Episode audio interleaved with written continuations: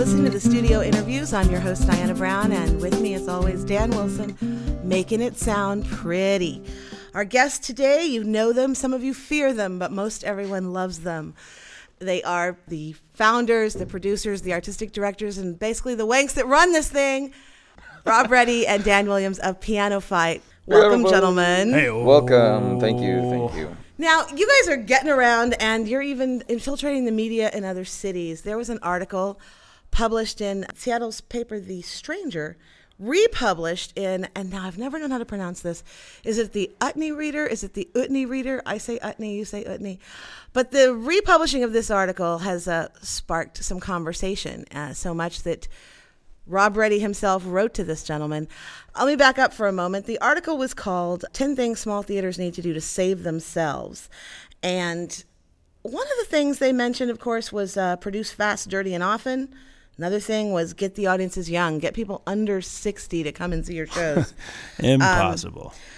and and people do say that's impossible. People say it's it's pretty much impossible to bring in the young crowd, but I know for a fact Piano Fight is doing just that.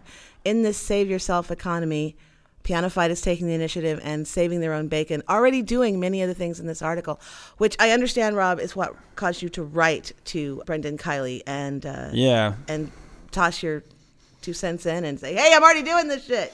You know, actually, I wrote him just to say thank you, really, because I hadn't, I hadn't read anything like that, you know. And he was like, "Ten- "Theaters need to do this, this, this," and I was like, "Ah, great."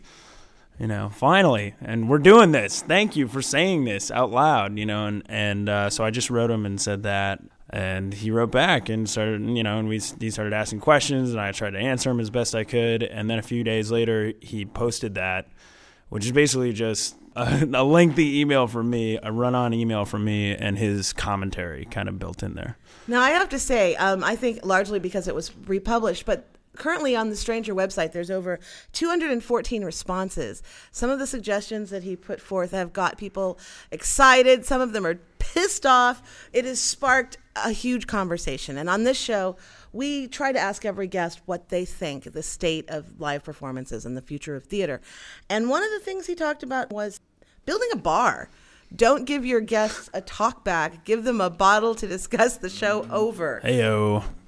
And Piano Fight, you walk in, the first thing I see when I walk in your theater is a sign that says a bar That we built. that you built. Yeah. So is this like a Field of Dreams thing? You built it and they ca- what that made them come, or were they, They were already on their way? Actually, I'd say the bar was the turner, turning point.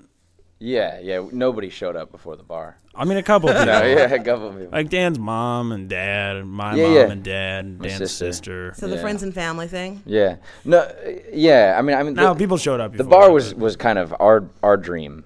we just kind of pursued that. Um, but they were coming before, and, and I think I mean the, the bar was one of the ten things. But the, you know the, some of the other things that really were a big part of that article were you know shoot for a, a younger audience, try and be attractive to really not so much a younger but a, a broader range. Right. Um, I mean, theater is such an established sort of older generation thing. There's a crowd. There's a theater crowd. Yeah, yeah, and and we've we've never actually tried to go after that theater crowd. You put on shows. We put on show, uh, yeah. I mean, that's kind of the, the, the difference. I We don't, do shows. I d- I We're don't so never really- awesome. yeah. Yeah.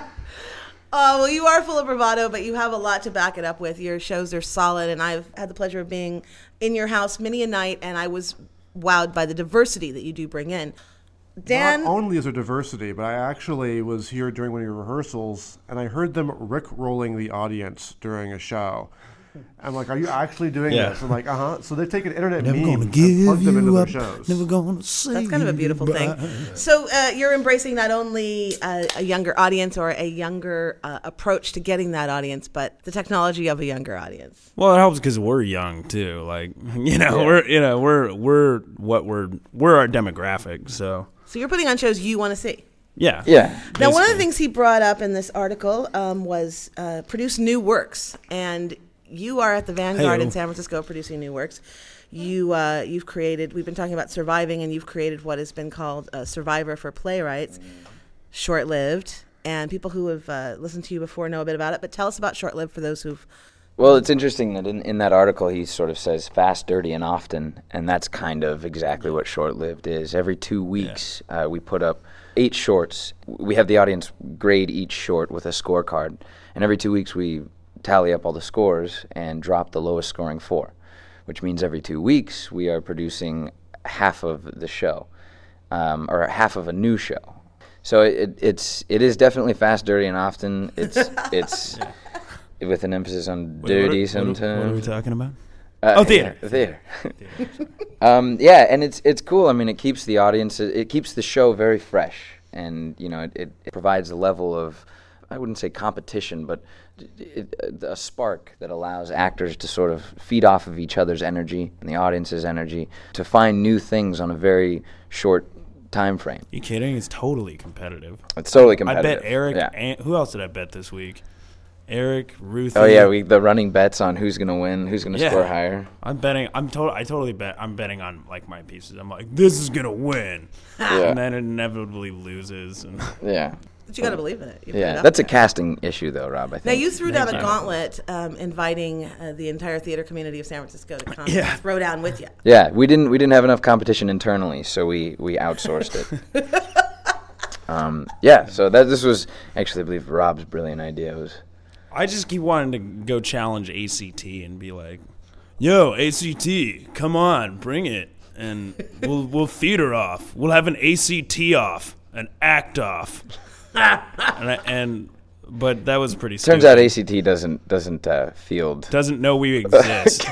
so Yeah. So but but then we just we were like, okay, well, fucking hey, let's just you know challenge everybody. And a couple of groups responded, which we were definitely shocked by. We were like, I mean, we put it up kind of as like a eh, whatever. Um, and then three three groups: uh, Sleepwalkers Theater, who's also a new work company.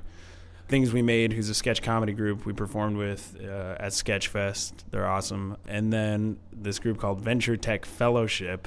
I saw Venture Tech Fellowship. Um, Oh yeah, Yes. you did for sure. Quite an interesting They're piece. awesome. Yeah. Tiny Shoes Very was cool. the sketch they brought that round. And Yes. I admit I laughed.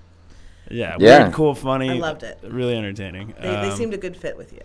Yeah, so these groups like they they stepped up and they were like, hell yeah, we'll come compete. And I mean, the prize is a month's basically for a group, it would be a month's worth of space.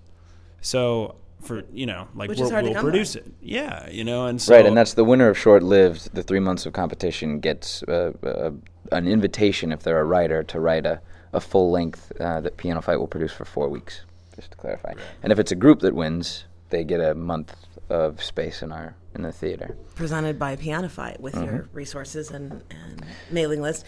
One of the things that the article uh, that we started the, this interview with from the stranger in Seattle, one of the things he talks about was audience participation. And as you've mentioned, short lived allows the audience to decide what is good and what they want to Mm-hmm. See. So that's kind of the ultimate audience participation. The audience is deciding what lives and moves on to the next round.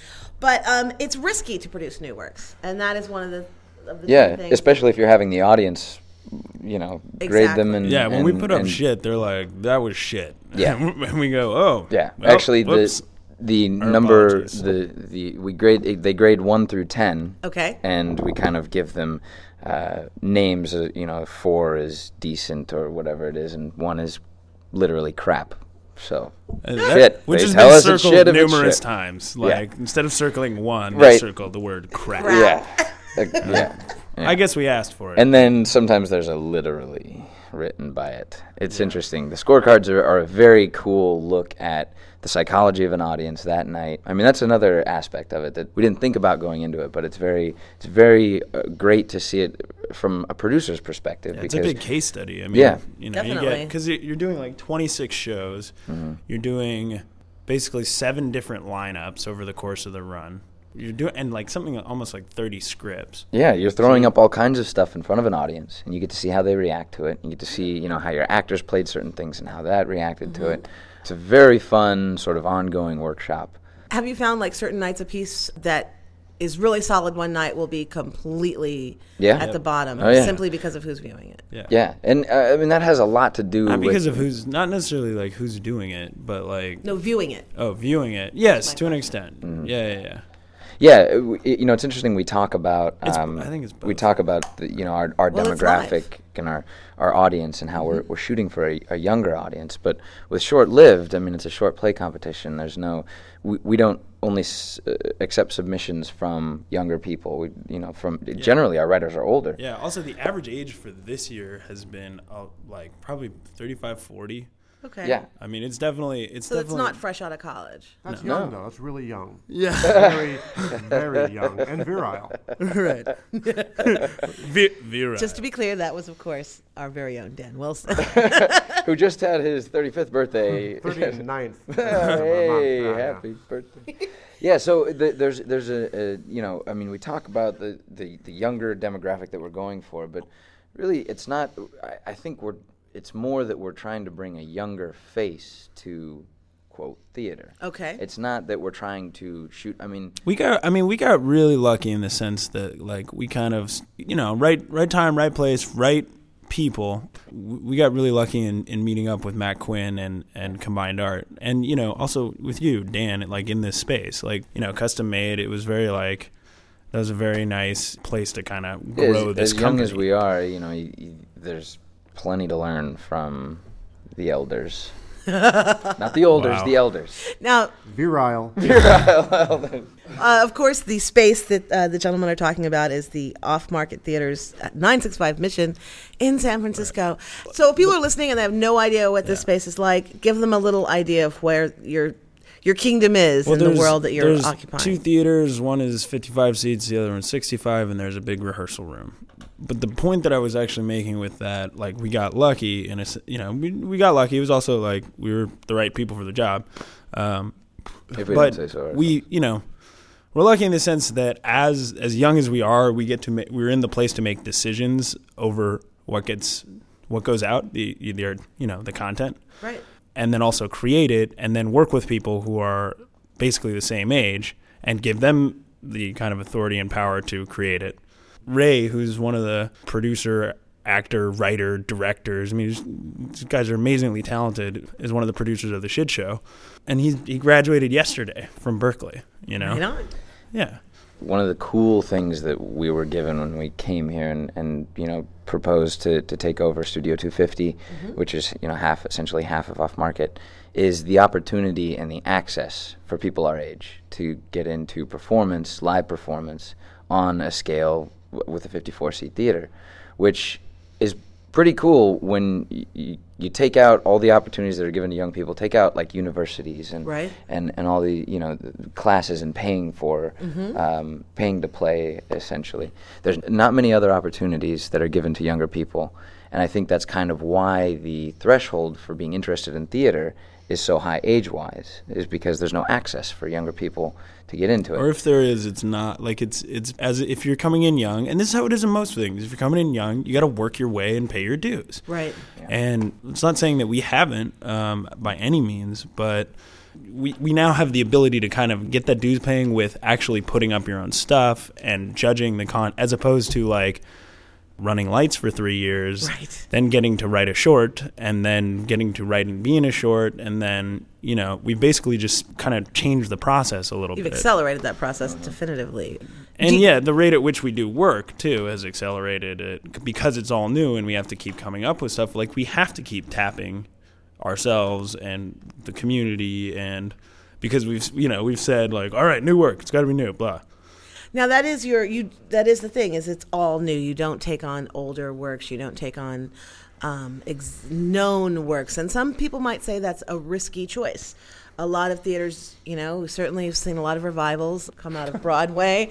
We certainly see a lot of well-known Grease titles. with Taylor Hicks. I I missed hear I missed it, but I wanted I missed to it see too, but you know, I'm a lot of people saw that, and Yeah. I, and I, I would assume And enjoyed God it. bless him because That's right. You know what? I, yeah, there's a, there's a, a very big place for re, you know stuff that, that's redone. I, Absolutely. Um, I Yeah, think they're that- classics that for a reason. cl- They're yeah, good. They're Exactly. They're, good, and they you know. speak to things that are sort of timeless. Right. But I think there's a disproportionate uh, amount of that to new work. I think that sort of it, it often new work often, often gets stifled by the idea that risk. if it's new, The it's risk. yeah the risk and you know, thank God that there are people that are willing to take that risk and and and come out and see new stuff. Um, but I mean, the best the best example you're saying disproportionate. You're, you're dead on. The best example, um, I'll just bring it up: the Critics Circle uh, award nominations for San Francisco, where you they break them into categories where it's like over a 300 seat house, you know, and under a 100 seat house, so that our 54 seat theater wouldn't be competing with like the Golden Gate Theater, you Right, know? which is fair. which is cool. That's a really good idea. Thank you. But 99% of new work comes out of small shitholes. You know, dank, Wh- it's dark, not a shit. Off market is not a shithole. off by the way, it's Yeah. great. right? But like, I mean, that's where it, like most new work comes from. It gets workshopped and worked in smaller spaces, and then it gets progressively bigger as it builds an audience, and that's how that works. And in the under 100 seat house category, there were six plays that were nominated for best overall production. The most recent was written 13 years ago. The next most recent was written 17 years ago. The next most recent was was 57, 1957 uh, by Beckett. Next was 53 by Ionesco. And the last two were 1604 and 1598 by Bill Shakespeare. Bill. First of all, how do we compete with dead people? That's just not fair. yeah, I mean, There's also the issue that in order to even be nominated, enough critics in the critics circle have to have seen your show. Yes, and Right. most very to, good to point. get more than one critic, let alone getting more than two to a Right. small show, is next to impossible. right. Mm-hmm. So even getting considered for nomination is a huge difficulty. and for that's you know companies. and that's somebody made this point because i kind of posted this on the blog the other day and somebody made the point was like uh, anonymously in a commenter made the point that like you know there are 20 critics Running scattered around around the bay area trying to see thousands of shows that go It's up true. in, in Writing the, for in the area. papers that are steadily That are declining, cutting their pages, readership, right? And I mean, the it's Boston tough. Herald it's has really cut their tough. theater but critic So- daily, maybe we need to weekly, reconfigure and we're seeing it here. what a critic circle is, or, or whatever. I mean, you know, I don't I know. mean, this is a broader. mean, I discussion. go. I'll bring it back to the the point that I'm trying to make, which was that we're not. I'm not like blaming these guys, you know. But if the Oscars, because because of your point, Dan, I'm, you know, it's like you you'd have to get five people there to see it, and like we're lucky if we get one, you know. So it's not their fault, but if the Oscars nominated five remakes of a film for Best Picture, there'd be hell to pay. You know, if there if the Grammys nominated all you know five cover songs for Best Song, there would be an uproar in the industry. If you know, no, they awarded a Pulitzer to a rewrite. Like, I'm sorry, but like, why is theater obsessed with this old stuff? I mean, it's just like eventually you're just gonna kill off. You can't just keep reinventing the same old stuff. And part of the problem too is what even is new. Like I'm currently acting in a show that was one of the best plays of 1998, or at least it was in the anthology called Best Plays of '98, mm. which of course were all shows in New York because that's where the folks are who are judging these things. Right. But this is the first time, as far as I know, it's been done in the Bay Area. So it's been 10 years, 10, 11 years since this br- great, brilliant new play came out, and we're just now seeing it over here. So yeah. it's like, technically, is that a new play or not? I mean, either way, that's that's far more in my mind, right? Like, look at I've I don't know how many times I've read Macbeth, I've seen Macbeth. I don't know how many times, and every time a director puts his vision on it and ends up just making it bad. And the thing, I usually that's what happens. Sometimes, you know, but I, can, I don't know how many effing times I've seen Macbeth, right? And I don't want to see something that I You're know out. the plot of. I mean, as simple as that sounds, like I don't want to pay my money to Well- see something that I already know what's going to happen. You know, step by step, intimately. and Like, and I, I don't I don't mind paying money to see a, a good Macbeth, you know, or or, or a good good Fuck something that. done uh, Sick of this. before. But is this really like our only options? Uh, you know, Yeah. Uh, Do, do we really have to keep going through this because there isn't anything else that's good to put on? Well, it seems there's a, a paucity of opportunity for new work to even get There in front is. of an audience. Right. I have I, I know there's some great organizations in the Bay Area. There's the, the the Playwrights Foundation and the Playwrights Center, and and I know that there are opportunities given at different companies to have new works nights or reading nights. But it seems that it- it goes back to that fear of risk. People are afraid to put up a product that doesn't have a known name, name, yeah. Mm-hmm. that they think will sell tickets. So you guys have thrown that fear right out the window. Yeah. And you are facing this risk head on. Now, I also think what's in, go ahead. Well, just with last year's short-lived winner, Mm-hmm. Daniel Heath, who wrote uh, Forking, which was a the, he he won last year's short-lived, and you know that was the same deal then. Uh, You Right. will produce a four-week run of of your uh, of, of a full length, and he wrote it, and we we produced it, and before I think he is a member of Playwright Center.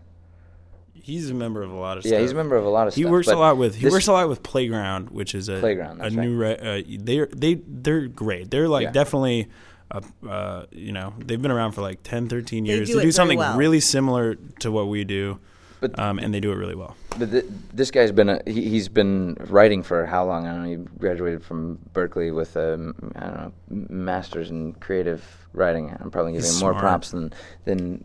Uh, His brains. yeah, totally brains. Very good writer. But this was the first opportunity he had to write a full length, and it, and it was it was great. People loved the show. I mean, it, I saw it. I really enjoyed it. And I also enjoyed the winning short that he wrote that got him that opportunity. yeah, right, right, Right. right. It was great. So now you you produced a show, and I understand it went very well to the point of sold out houses. You were able to take it to Los Forking. Angeles. sold out Yes. run.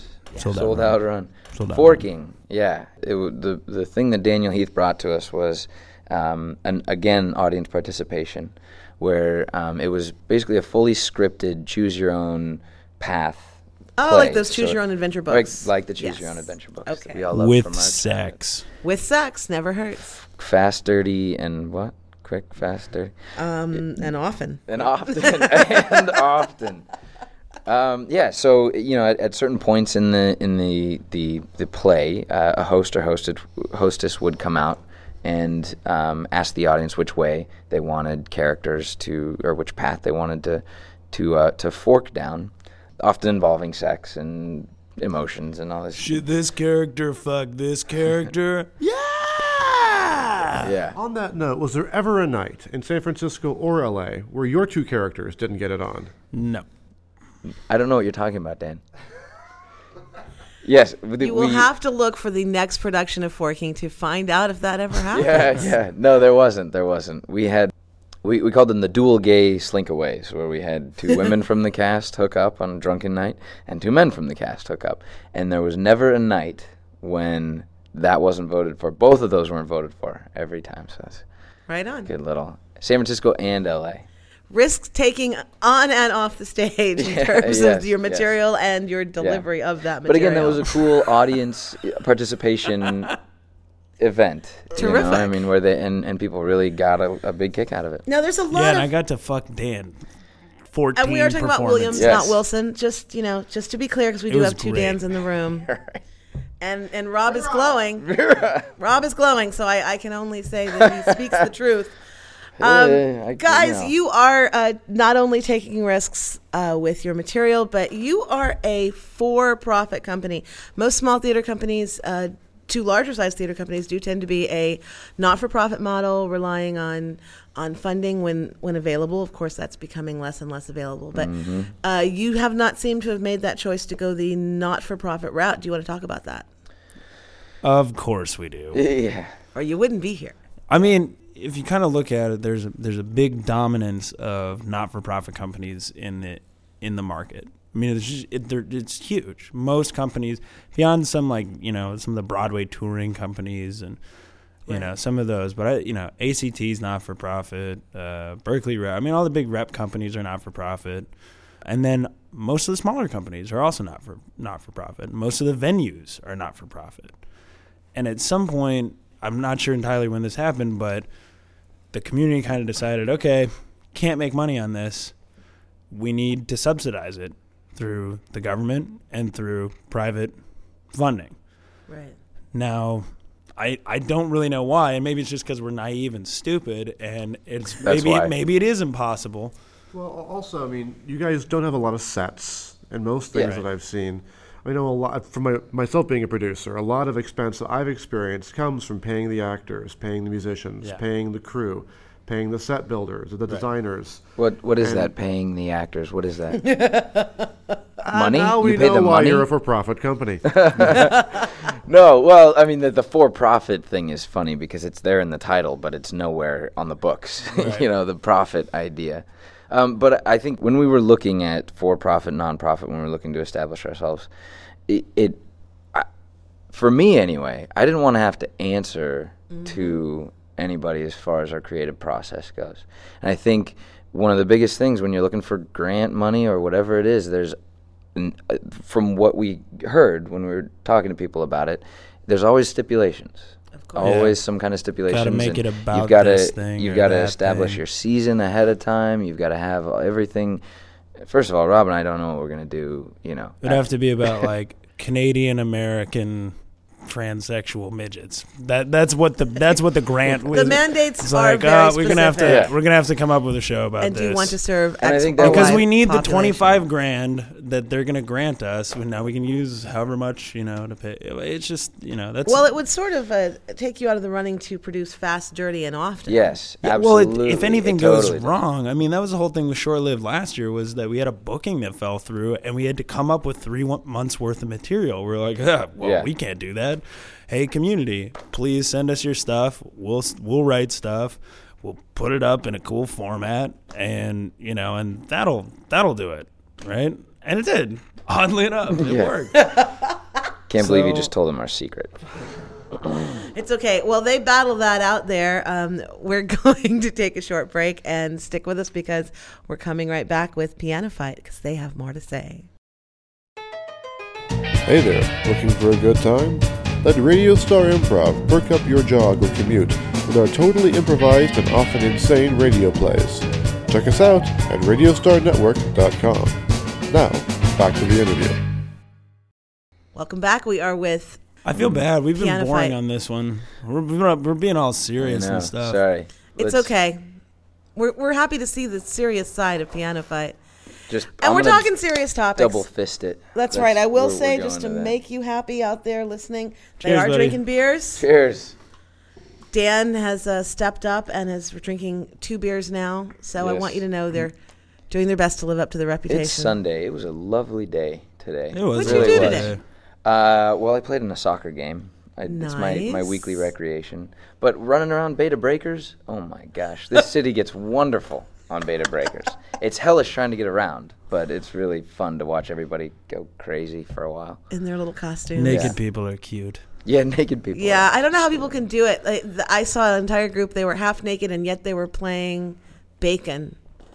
They were a troop of bacon. They said, "We're bacon." They were bacon. They were, were bacon, bacon. and they were probably bacon, if you know what I mean. 420 to that. But, um, you know, guys, one of the things I think is uh, fascinating about you guys, uh, we were we left off last time talking about the fact you're a for-profit company, and I think you have a psychology behind that that extends beyond just your for-profit versus non-profit status. That theater can be a viable business. Yeah, I mean that's I mean very broadly. I mean it's it's like it doesn't appear like you know there's really a model for small theater to exist, and like we haven't figured it out by any means. Dan, you just brought up like we've paid our actors a couple of times. Yeah. You know, we have for the most and and we haven't you know like Dan and I haven't paid ourselves unless we've unless a show's been paid, right? So Well, we, we've only paid ourselves as actors in shows. Right. Okay. Um, we haven't paid ourselves, you know, and and that's probably one thing to So- uh, point out is that the for-profit model. This is Rob and I aren't getting paid salaries by any means by this. I mean, we we definitely have So do- yeah, jobs, and so like- that's the only way that this works right Who- now. like almost like who are we even to talk like you know a lot of these you know a lot of what's going on you know all these other companies and all these you know they'll pay employees you Yeah, know right. and so like yeah we're we're we're working on it you know and we certainly don't have the model figured out but there's got to be a model a business model that exists that says a for-profit company which pays its people treats everyone well puts up a good show can be economically viable I believe they're called strip clubs. yeah I actually think we're going to start seeing like every single show you do, they drink Gatorade. pretty much. I think we're gonna start seeing sponsorship. But I mean, Yeah, right. you know, why not? Right. Like, why? Like, I mean, every single show we Should do, talk I drink a Budweiser. right now. I don't know if it'll bring any money. Budweiser. We but- always drink Budweiser. We drink Please, Budweiser Budweiser. constantly. People of Budweiser, call us. We sell at least hundred of your beers. Yeah, It's true, they do. us. Every weekend. Rob at pianofight.com. If anyone from Budweiser is listening, Now, I want to I want to um, ask you guys to weigh in. I know this came up on your blog, and I think this has to do with uh, making theater a viable um, model. Um, and it reminds me of the old adage of, you know, why buy the cow when you can get the milk for free? We're always looking for ways to develop new audiences. And one of the ways that has been suggested in the Bay Area that has been brought to my attention might go national is the free night of theater. And you had some interesting things to say about that. Do you want to weigh in on the free night of theater?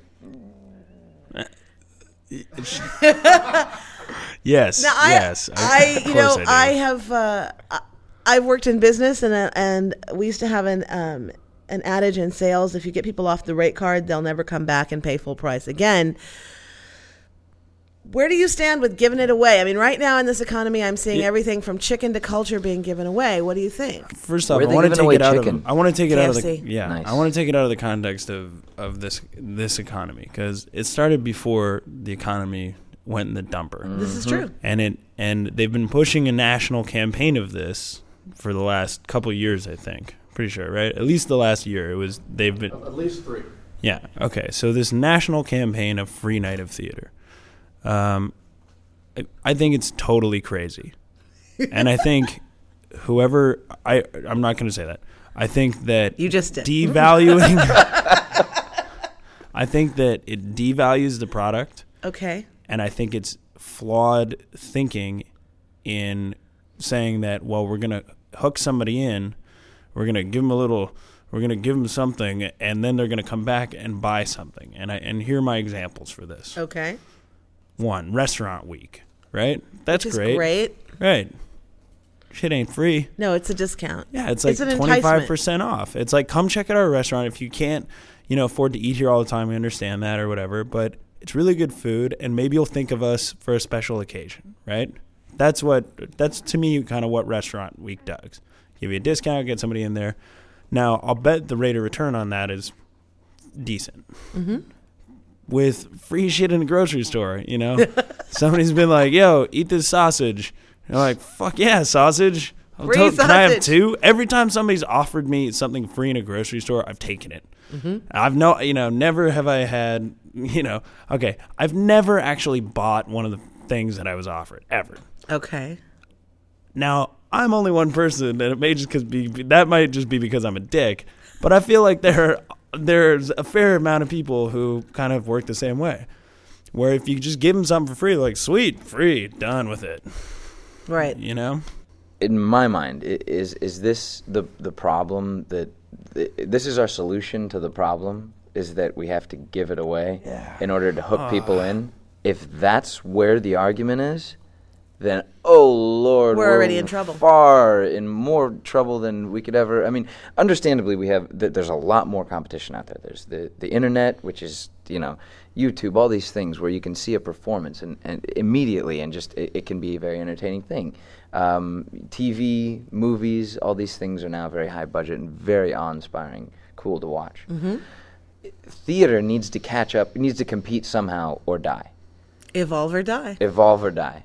And if you're starting to give it away for free, I mean, I mean, it's crazy. Like, Big- like you're gonna need a lot more grant That- funding to that's- that's- fucking you- make free night of theater viable, right? As a business model, like, come You're on. not. You're not. You're not evolving. Then you're just dying, Now, and what you're I- looking for. What I really liked, well, and it was on your blog, and I, I don't know who wrote it, but I do know that uh, Rob you did. Cited that uh, the difference between giving away theater and free night of theater versus you cited a theater company in the Bay Area that you felt was doing it the right way, and you Yeah, felt the cra- difference was psychological. Crowded Fire. I mean, yeah, Crowded Fire is doing this thing right now, and it's a new, it's a world premiere show. Like, way to go, Crowded Fire! Um, and they're doing this thing where if you if you're unemployed, you can get a free ticket. You just bring in your pink slip or your last paycheck or your you know Unemployment termination letter, stub. unemployment check stuff, whatever. You know, I mean, they'd probably go on a handshake. I don't know, um, but but and you get a free ticket to see the show, and that's great. Like that psychologically, as opposed to just somebody handing me something, or you want this? Like fuck yeah, I want it. What is it? Right. Who cares? I want it. Right. As Yeah. opposed to that, it's like, look, if you want to see this, that's great. We'll help you out because of this reason.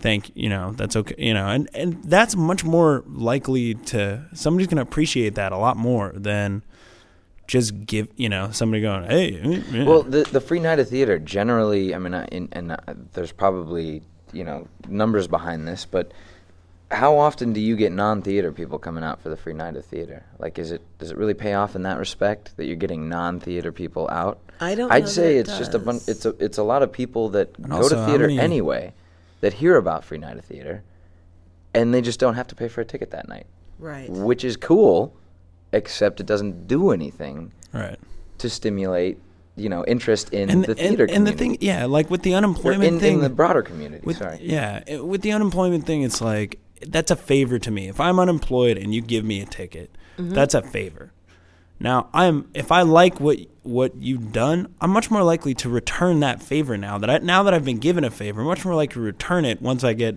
Back on your back feet. on my feet and pay for a ticket You One know? of the yeah, one of the things that we do sort of as an al- well to get more people in the theater is, um, you know, you buy a ticket for the first time, and, and Right. if you come back, half price your ticket, Nice. and then if you come back a third time. W- You're pretty much in. Like, yeah, I mean, if we see your face three times and we know your name, I mean, it, it's like, hey, awesome. Those people don't ever come back alone no, they bring people that pay and i mean that's i don't know that necessarily. you're creating I- an ambassador for your community, for Right. your and creating community Right. for This your is- company. So this one goes night back to the theater, I don't not-profit for-profit thing you know like Okay. in the sense that like you know if somebody like we can we can do that pretty quickly like without and we can do it on the spot you know what i mean Yeah. where it's like somebody shows up who's come a bunch of times and they they're like they want to pay but th- but they've also brought like you know five people to tonight's show and it's like to keep that person a happy because it's a bartender comping a drink you know Okay. and it's and you kind of do that for your your really super solid customer and they continue to bring their friends back in the bar and, and especially again if you're offering somebody the, the, the free thing after they've paid i you go know, alone dan trying to find a supermarket i go alone to the theater when i go to theater i take it by myself well, I know uh, a company dark. that is also a for-profit company. I've in the back of I the have worked with them, and but I know they have a model of if you uh, come and see our show, bring your program to the other show that we're producing, and you get in half price. So it's a way of Yeah. trying to encourage people. If you like it, come back. We're not Yeah. doing this mm-hmm. because we want you to hate it. So if you like it, come back and share this with us because it is a art that does require yeah an But- audience. Yeah, and and like that's the thing. It's like people appreciate that when it's when it's like a favor, you know, or it's like something. That's what people like. You know, if you just kind of blanket it As opposed and to marketing target everybody, because it's, it's no longer a favor if you just give to everybody. Right. You know, it's just a marketing gimmick. well what is this what- diana in your opinion what does this free night of theater generate i know what it's supposed to generate but i mean actually how does this benefit You know, I don't. I don't know. I would love to see some actual numbers on how it is has improved. They don't. What they don't have are the audience return numbers. base. There's two. They, there's yeah. The, what they don't. They they need how many people signed up for tickets, how many people actually showed up, and then how many of those people actually returned and paid full price for a ticket. Dan is whipping out his iPhone and hoping to dig up some numbers that we can I actually don't. I don't think it's today. there, man. Well, oh, I don't even think It's you the need that. it's I, the I third think, one. I think the more appropriate thing is how many people signed up for tickets that had not seen a, a, a show in a theater, And that's in the past audience we're hoping to reach. That's all. That's what they're hoping to reach, right? All you need is that. So I would hope that then, if I'm a theater maker participating in that, that the mandate is giving it to people that may not be coming and sitting down in a theater. So, so maybe the community needs to get behind that and try to try to see those tickets go to people that would never go to theater otherwise, or maybe couldn't afford to go, had never considered going. Yeah. Um, I know that there is a, an organization in the actually in the building, the Community Access Ticket Service. I have been on both sides of enjoying and finding it frustrating to work with, but what they're doing is putting people in theater seats that would normally not have access, and I think that is amazing. Mm-hmm. Yeah. I mean, mm-hmm. really, the, the the the pinnacle of of our success in my mind is when somebody comes out and they haven't really they're you know generally younger. They haven't been out to a theater Right. before ever really unless it was in high school or whatever it was their parents dragged them when they were younger and they go like really wow like i didn't think i could be entertained by some by you know group of actors live like Right. you know because they're so inundated with these hundreds of millions of dollars of blockbuster movies and you know TV shows that have high production value the the relationship between audience member and actor that you get in a live show It's is yeah it i mean it's you know Yeah, I mean it's such a human art form. I mean, it's somebody that gets up in front of you and talks and sings and walks around and like and is makes you go through emotions and happiness and and all those kinds of things right with them like when it's done well you know obviously Absolutely. you know i, I have yet to do that but uh, maybe someday. Hardly. But that to me is, is kind of the cool thing is when you sort of pop somebody's somebody's cherry on that and they say and What's shatter the those cool thing? preconceptions. yeah yeah quick Yeah. fast Pop what? and dirty and often The first time you What do guys you do? were on our show, you, you talked about the Co-eds. image. You did. You talked about did co-eds, and you about talked about the co-eds. image of theater in most young people's minds, or even older people that aren't that, you know, bunch versed. of people in silly costumes prancing around on stage, and you have to wear a suit and sit next to your parents, and it's uncomfortable and dull. yeah So, um, which is wrong. I'd say most theaters not like Most that. theater really isn't like No, that. it's not Most theaters like a bunch of like people like us, you know, weird people that like theater. the you know? outcasts of society Ah, so oh, Dan, Let's say it's, it's always interesting meeting someone who's like it's like it's their first time seeing a show. Yeah. Yeah. And the yeah. response I usually get from folks is like, Wow. "Yeah, it's wow." It's usually Yeah. it's like, "Oh my god, I had no idea." Yeah. Yeah. It, it, it's never, "Oh, that was nice." It's always like this amazing shocked reaction of, Yeah. "There's cool shit happening. Why didn't I know about you know, this earlier?" Right. right? No, And that there's- is there is a sense of but but I how did I miss this? But that's Right. because there is that conception. There is that that conception. well I wonder how often they get the wow when you go to see you know these shows that were all voted for the for the critics award that you probably get it but Now, I have to say, I was in a same show that was voted for the Critics Award and won. I didn't win, but the play won. So I'm really happy about that. Yeah. However, I will say I thought it was unusual that, that the play was Blessing Her Heart. It was an original work, and there was nothing else competing in the category.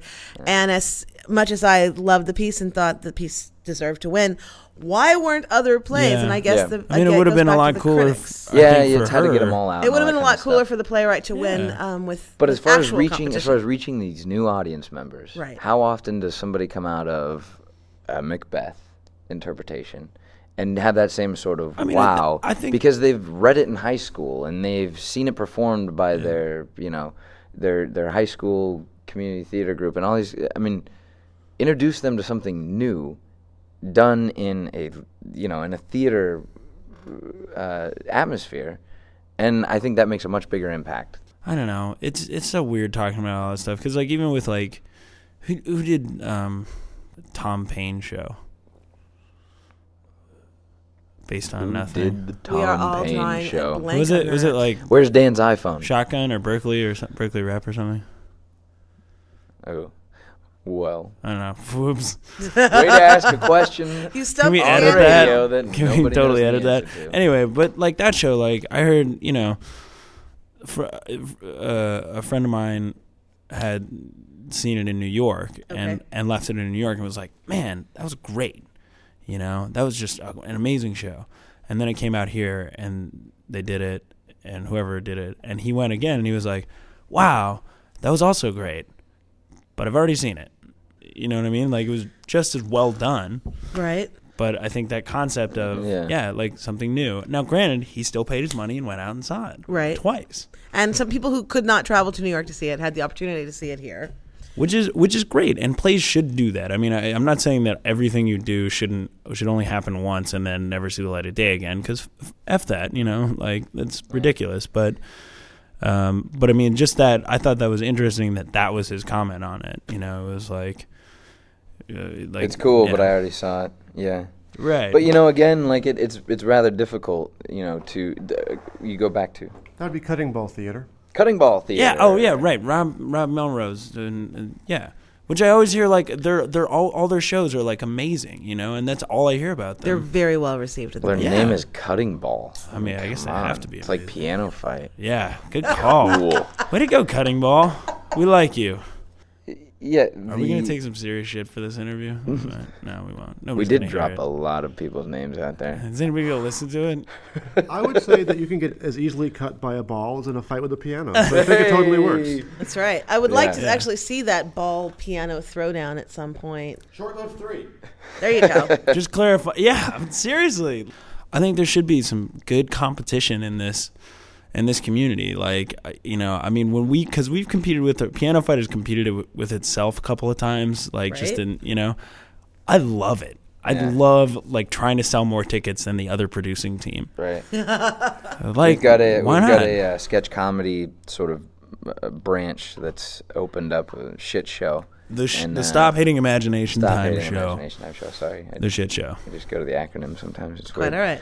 Um, and yeah, we were, we were produced a show in the dark room in the Mission Mm-hmm. for a weekend, and uh, while we were doing short lived, and it was fun. It was great to have two things going Yeah, on. they sold crazy tickets. We sold crazy tickets, and it was I, I'd consider it a tie, which is unfortunate. But yeah, well, I really wanted to yeah, win. they're all new, new stuff too. I, but I, I want to just say, like, it's you know, I understand that here we're, we're talking like, why isn't there more new stuff Blah, out blah, there? Why isn't there more of an emphasis on There's new tons stuff? of it. You, we we understand that it is going back to the risk conversation. Right.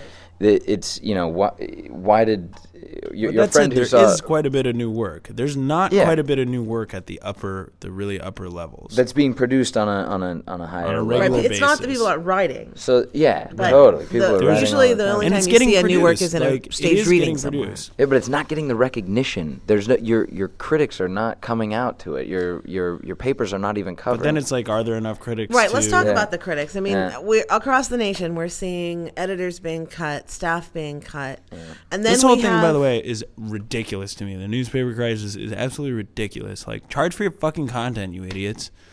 Just put up a wall. Charge micropayments. Figure it out. Like, this is, you know, you charge subscription fees. You charge Right. for an actual paper.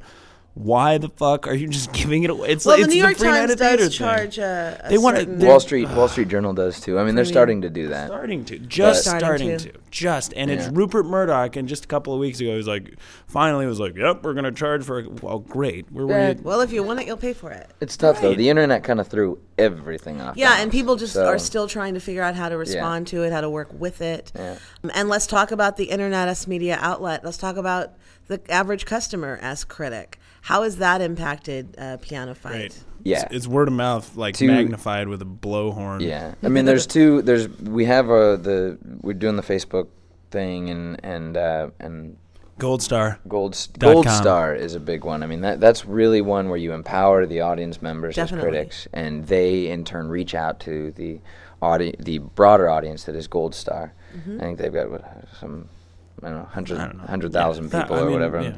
In the system, and audience. and I mean that is a really cool tool. Uh, It I'm surprised that there isn't any other tool like that. Uh, we use Yeah. Brown. How is there no Yelp for performance? There's no performance Yeah. Yelp. Well, on Theater Mania, they have started having a, a reviewing yeah. site, so Yeah. you can review the. yeah, but it's got to go outside of. It's got to be bigger. It's got to be like performance. You know. Well, Like, you know, the, the- the site would. You know, because Yelp is Yeah. like businesses. you know, Right. like it's, And there was recently a lawsuit on Yelp. Was uh, there? Yeah, between a chiropractor and a um, and uh, a Yelper, and they settled Oh, defamation or uh, out of court.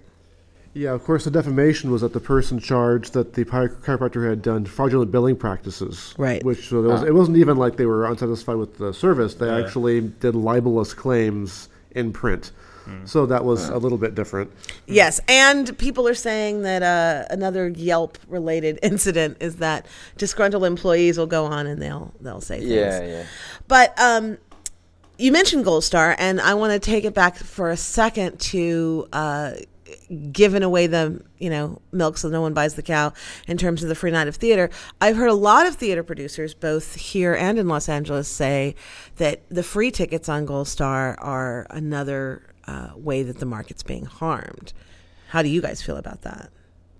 I Well, I it's- no. I don't know that I agree with that I mean, or- I mean, or not, because but I wanna again, what you think. they're not free.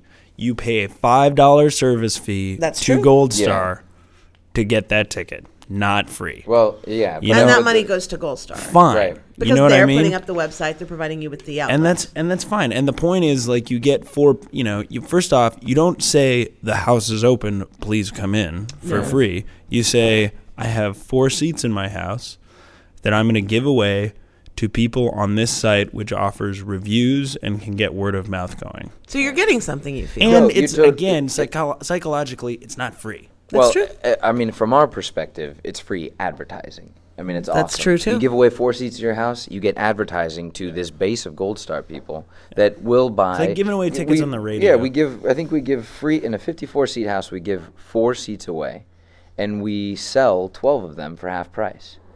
We because of the reviews that we've gotten, probably from some of those free tickets, definitely. I mean, you know, Howard Smith, which is like the Lion King. What is his name of the Lion King of Gold Star? I don't I know. don't know, whatever. He's yeah, amazing man, Howard He's a ma- Smith. Howard Smith. um, he- Howard and he- Mary Ellen Smith are Yeah, two are two Gold Star Theater customers saints. who showed up who showed up one night for I think it was for like eavesdropper back in the day, and they were like, "This is really cool," and they started going to, and maybe it was maybe that was just when we met them. They might have been coming before then. But they have now showed up at they start- they continue to go to custom made. They they've been at all of our shows. They- They're the most supportive people. Howard has nominated us on Gold Star for uh, "Miss the Show and Die" nomination, and he's recorded a podcast about "Short Lived." His Amazing. experience. No, it's great, year. and and I mean, this guy probably wouldn't have come out if it wasn't for free. So I understand that. Like, there is that audience, you know, the unemployed audience that wouldn't come out unless it was for free. or you know, right? living on a on a reduced income a or reduced a income. income. Yeah. Well, actually, Howard. Sorry, dude. I, of course, you, probably pay for it whatever. But the the uh, the the point is, is that his review, his review, has has IPA Racer Five, Howard. probably sold us, you know, those those other twelve tickets. It's on absolutely. countless- countless nights. written two of the most thoughtful reviews I've Yeah. ever read about anything, professional or non-professional writer, critic, and and then he also did this podcast. I mean, like he's great. So as far as as far as you know, is that hurting? No, because you're getting ten to fifteen to however many more customers in your mm-hmm. theater at yeah a reduced rate.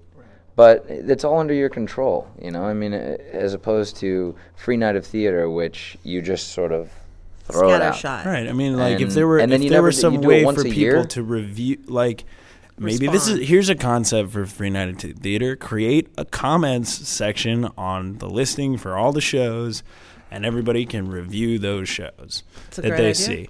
You know, Well, and if people want to check, they can check it. the Gold Star both as a patron and and in the productions I've been involved with, and I have to say it, it's uh, it's just a great opportunity to see more reviews of a show when we have so few critics Yeah, who are who Yep. are able to get out and see things. right. Yelp um, even, especially gotten for the smaller theater where it's, Definitely. it's almost impossible to get a critic out. How are you going to know anything about the show besides what the people from the show are telling you and advertisements and whatever? Well, with you know ink as it were being so scarce, I I can't help but be.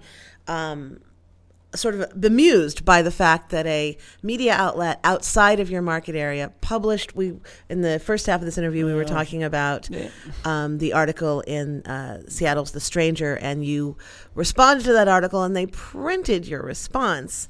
It was Well, they didn't print it. It was It was not in print; it was, only a blog. electronic. It was So you, print. but you were able to create this dialogue with this uh, media outlet. Have you had I a just similar emailed this situation? writer. I just emailed Brendan, and he wrote back. Okay. You know, and like it was that simple, and it just happened to be the fact that what he was thinking was very in line with what I was thinking.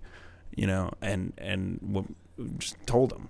You know, I just said that. Hey, I agree with you, and that was the conversation that got going. Well, yeah, and we happened to be backing up, you know, all 10 points of his argument. And we Yeah. were a, a living, thriving theater company And that was doing this. Did not listen to the first half of this. The article was uh, written by a gentleman named Brendan Kiley. I hope I'm saying your name right.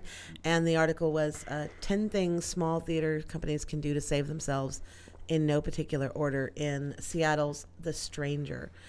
Um, that was republished in um, the Utne Reader, and it's created quite a bit of dialogue, as I mentioned in the first half of the interview. There's been over 214 posts about this.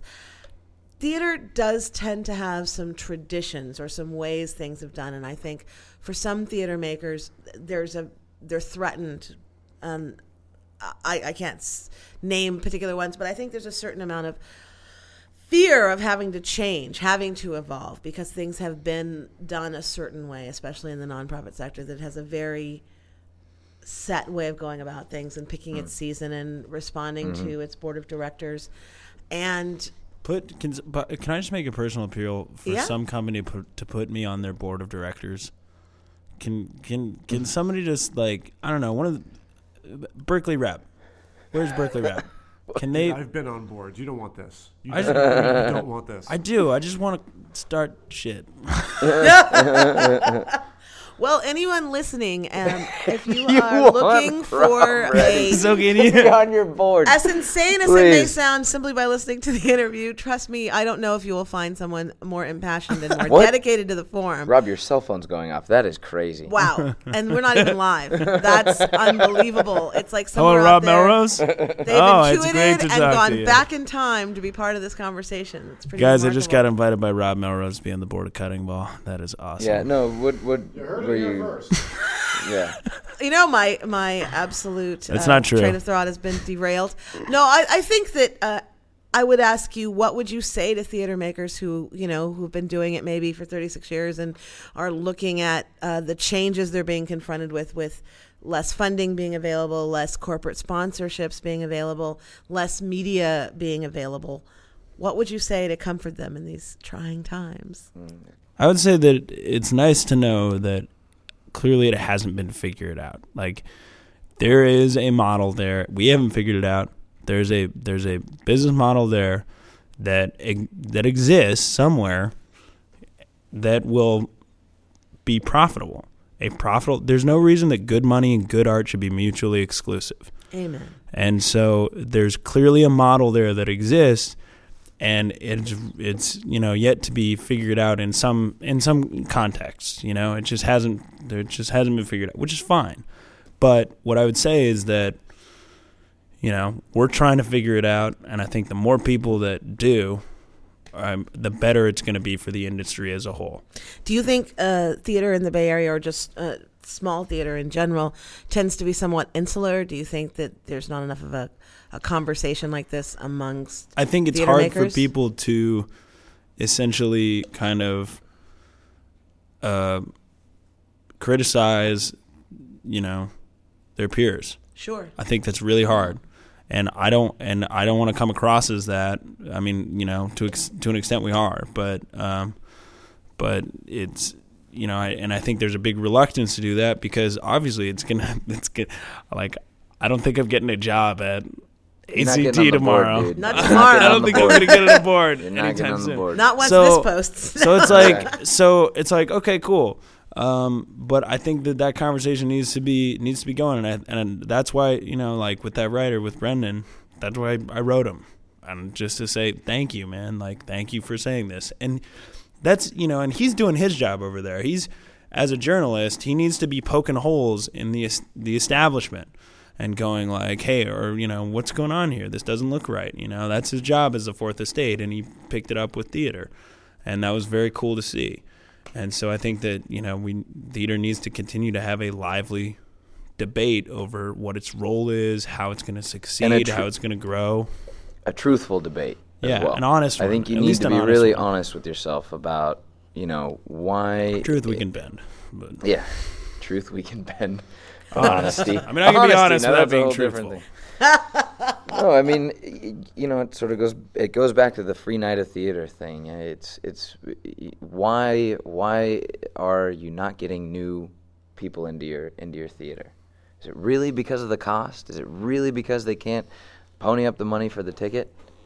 I, or is it because you know you're not hitting it with content or whatever it is, or or you're not there? There's be honest with with You're not getting the word out. You're not getting Not- it reviewed. You're not getting it on Facebook. You're not getting it people talking about it on Gold Star. You're not getting the radio star. you know, Yeah. you're not getting the, I'm just Nicely done there, Rob, and we appreciate the Yeah. plug and the company you've put us in. I want to thank you for coming, and I would hope anyone listening, if they want to engage in a dialogue with these gentlemen, email us. Yeah. email them please. and, Email and, us. and keep the conversation Yeah. going. And We'll post it on the blog. Oh, email rob at pianofight.com. Dan at pianofight, or the website pianofight.com, Infotron At at pianofight.com. pianofight.com. And Just get in any, touch, any just in put a name and then pianofight.com. And This if one of our company members has it, they'll answer. It's a discussion we love having. all right, thanks for being here. And uh, what can I say? You guys will have to come back. Thank, you very much, guys. Thank you, Diana. You've been listening to the studio And Dan. interviews. You've been listening to the Studio Interviews. This has been a Cassandra's Call production.